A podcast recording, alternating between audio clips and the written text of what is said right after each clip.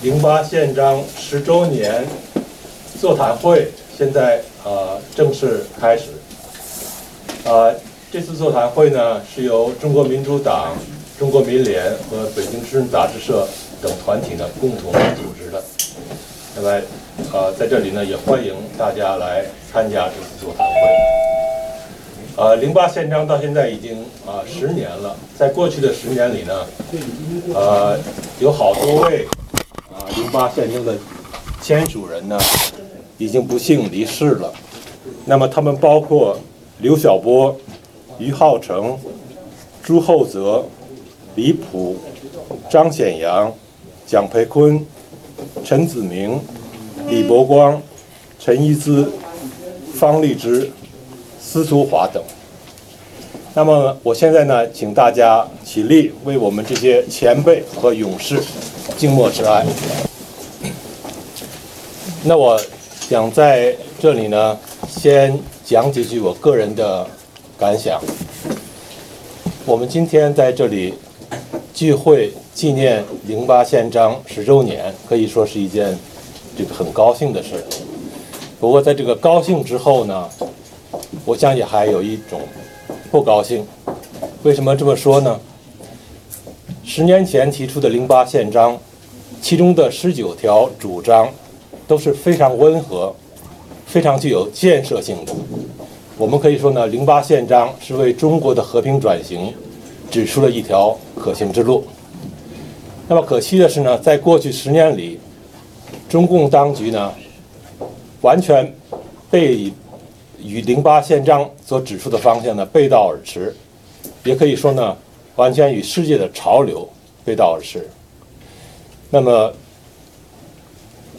直到现在，中国宪法里所规定的这个言论自由、出版自由、结社自由呢，仍然是一纸空文。那像我们今天的这种纪念会呢，在国内就完全不可能啊进行，所以这也是让我们不高兴的一面。那么，时到今天，中国的政治体制改革呢？可以说是完全没有开始。中国的政治体制落后到什么程度呢？如果我我们看一看这个不久前举行的，呃，二十国首脑会议，就可以看得一清二楚了。这二十位各国的首脑，其中有十八位呢，都是在多党竞争的环境下脱颖而出的，只有两位不是。那么哪两位不是呢？一位就是沙特阿拉伯那个杀人不眨眼的王子，再一位呢就是我们这个伟大祖国的呃习近平主席。所以你可以看出呢，那个中国的这个改革历程呢还有很长的路要走。那么我们今天在这里聚会呢，一个是要重申我们对零八宪章所提出的各项主张的支持，另一方面呢。啊，我们也是想向国内啊零八宪章的签署者和所有啊立志改革的朋友，包括在体制内奋斗的朋友呢，表达我们的敬意。那么提到零八宪章呢，就一定要谈到被中共迫害致死的刘晓波。我个人的感觉呢，就是。小波最突出的特点就是他的诚恳和爱心。小波有一句话呢，给我的印象非常深。他说：“仇恨会腐蚀一个人的智慧和良知。”那我觉得，在我们促进中国进步的这个过程中呢，都应该牢牢的记住。小波的这句啊至理名言啊，我就讲这一句啊。下面呢，我们就开始呢，请啊零八宪章最早的一批啊签署人呢发表他们的看法啊。首先呢，我们请啊独立中文笔会的胡平先生发言。谢谢，女士们、先生们。今天我们在这里集会，纪念零八宪章十周年。同时也缅怀刘晓波及其他的民主先烈。十年前，呃，零八宪章公布，这在中国的民主宪政运动史上是一件大事。嗯，零八宪章集中的、完整的、系统的表达了我们对自由民主宪政的这个理念。它不但对当时，呃，也对今天我们争取民主转型，都具有很很大的指导意义，乃至于对未来中国民主宪政的制度建设。也具有巨大的指导意义。嗯，谈到这个 这个零八宪章，不错，零八宪章是一个建设性的纲领。嗯，但是这并不意味着它没不具有批判的精神。嗯，毛泽东在文革中有句名言叫“破字当头，利就利在其中”。其实这句话不对，因为你破，那就表明你只是表明你不要什么。你说了你不要什么。并不等于就说清楚了你要什么。反过来，像零八宪章，它固然是个建设性的纲领，它主要表达的是我们要什么。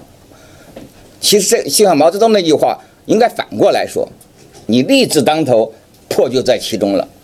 当我们说明我们不要我们要什么的时候，实际上也就表达了我们不要什么。嗯，所以在这个意义上讲，零八宪章它当然呃，除了有巨大的建设性意义之外，它当然也同时具有呃这个强大强大的这种批判的精神，这点应该是毫无疑问的。嗯，嗯，谈到零八宪章，人们常常会和嗯当年捷克的七七宪章相提呃个相比较。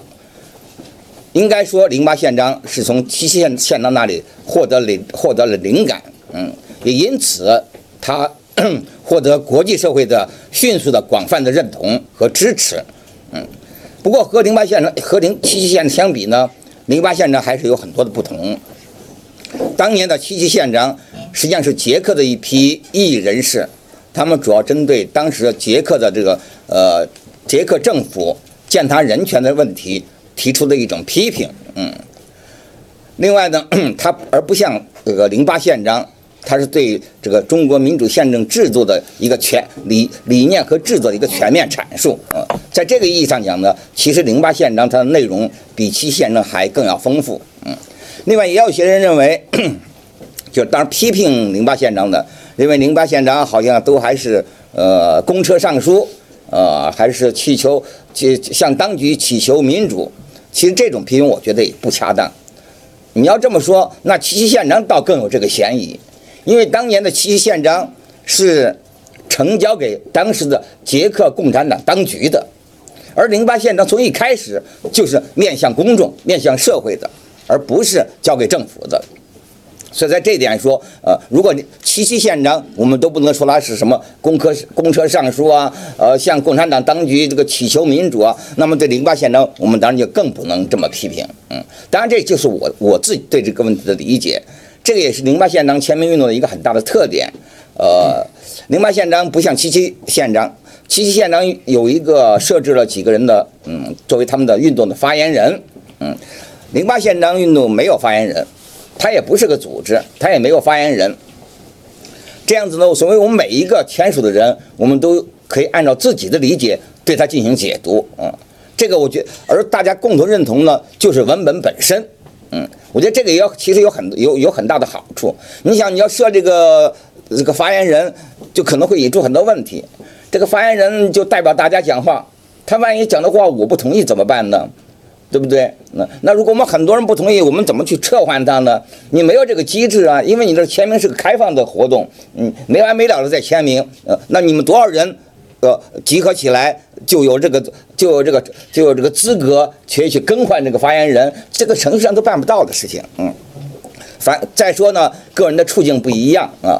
那么在不同处境的人，他可以根据他的处境，对零八宪章，对他参签署零八宪章做出他的解读啊。你想，比如说在一些体制内的人，也在国内的人，呃，他们就可以从呃比较温和的角度。去对这个事情加以解释，呃，而反过来，另外一些呢，就是一些呃更这个放这个嗯，在这个体制外的包括在海外的这种安全地带的人呢，他们又可以对这个零八宪章做一种更不同的解释啊。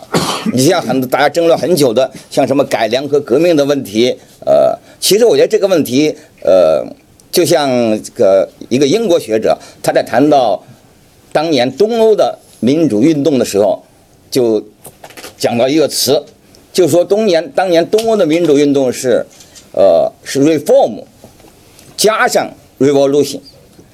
所以他为这个专门编了个自己编了个新的英文词，就把 reform 和 revolution 这两个词连在一块儿，把中间去掉，就成了 revolution。那你按中国话，你倒是可以讲，这个民主在共产国家发生的民主运动，就是改良加革命。你要简单就用中国话就叫改革，改革本来就可以解释成就是改良加革命，呃，它它在一开始具有某种改良的色彩，但实际上它它要做到的是一种革命的以革命性的变化。你就像零八宪章，我们想它其中这些主要的精神能够得到实现，那当然是对现行制度的一个根本转变。它当然是在这点上当然具有革命性的意义。所以我觉得从从这个角度来看呢，我们可以从这个角度来理解这个零八宪章。那么谈到零八宪章呢，当然就我们就这个谈到这个要要谈到刘晓波先生啊。刘晓波先生固然不是零八宪章的主要的执笔者，但是呢，他在中间发挥了非常重要的作用。在首批零八宪章签署的三百多人中间，呃，其中有三分之一左右就是刘晓波去联系签署的。这当然就有赖于刘晓波他有有广泛的人脉，嗯，不但体制不管体制内还是体制外。不管你是这个呃自由派学者，或者是艺术家、作家啊，或者是异议人士、维权人士啊、维权律师啊，方方面面的人，都都认识他，都熟悉他，都相信他。嗯，这样子呢，因为我们也都知道，我们也在座的也都参加过各种各样的签名运动，我们都知道，我们当一个文件递到我们手里，我们要我们签名的时候。我们常常不但要看这个文本怎么写的，我们还要看谁叫我们签名的啊！如果对这个人我们不太信任，我们就不愿意签名；如果对这个人我们很信任，我们就签名就毫无顾忌啊！就像那个在零八宪章第一次签名的时候，很多人刘晓波的朋友连零八宪章都没看啊，你是刘晓波叫我签名的，那他马上就签名了，这就表示一种对人的信任。而刘晓波这点呢，也比较表现出刘晓波在国内这种环境之下，他这种所谓这个。呃，领袖的这种这种地位，呃，因为所谓领袖，就是你领袖和先驱还不一样啊。那先驱就是走在前头，而领袖呢，你还同时就是能够有呃有有众多的这个呃朋友追随者啊。而在这一点上，刘晓波他能够有这么广泛的，你要说起来，像在国内这种情况之下，能够像刘晓波这样子有这么广泛的人脉，方方面面的人都认他的账，这个是非常不非常非常不容易的。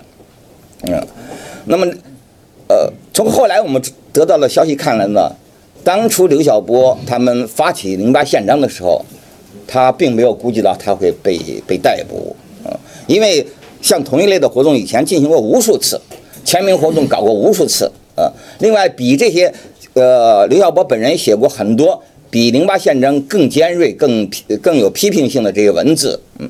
因此，当时很多人都并不认为这件事很危险啊。刘晓波本人也不认，当然也都知道零八宪章这个活动是有一定的政治风险的，但是通常也都不认为这件事情就会直接使某些人就会入狱。嗯，在当时，只有一个人看到了这个危险，那就是刘晓波的妻子刘霞。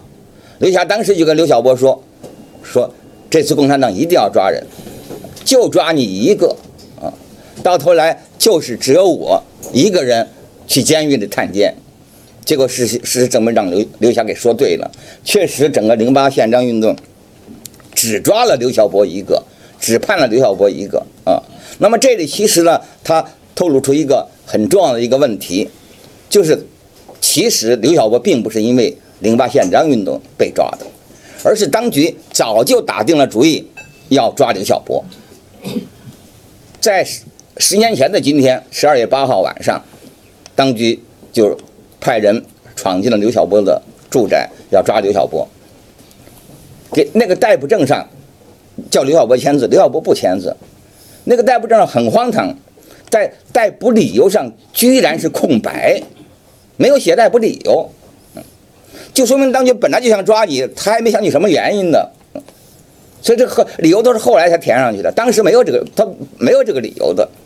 这这就说明，当时当局呢，无非就是这随很说来也很简单，当局无非就是认为刘晓波是中国整个民运的这个一个一个领袖人物，嗯，那么把这个领袖人物，这一定要剥夺他的自由。所以不在于你做了些什么，不没做什么，呃，不在于别人是不是还做过比你这呃比你呃这个走得更远的事情。但是你既然是一种领袖的地位，所以首先要把你给除掉。当时刘晓波其实实际上是这是这样子被抓的，呃，另外被抓之后，很多人也没有想到的，我嗯，就是居然呃给他判了十一年的重刑。整个零八院的头首批先出三百多人，就抓他一个。你按理说，就算给他判刑，那也不该判很重啊，居然给判十一年的徒刑，啊。那么这里其实体现当局他的一个意图，就是想把刘晓波放出海外，嗯，因为刘晓波对，早在呃九八年的时候，那个时候他还第一第二次坐牢，因为劳教劳教，他就讲过嘛，他说当局就跟他讲过话的，就说你出去吧。他说：“你看，现在克林顿要访华了啊，魏京生也出去了，王丹也出去了，你也出去吧。”那刘晓波当时就拒绝出去。他说：“你要是给我像王丹、魏京生那样也判个十年以上，那也许我还考虑考虑出不出去。现在你给才给我判三年，我都做了一年半了，还一年半，那我怎么也顶得下去了。”嗯，那这个讲话是在零零八年被捕之前一次朋友采访他，他讲到的。那共产党肯定也看到这句话了，好，我这次就给判十一年，那看你出不出去啊？但是现在刘晓波思想已经变了，因为刘晓波后来就意识到，他中国需要有殉道者，需要有人这个这个坚持在国内，需要有人承受苦难。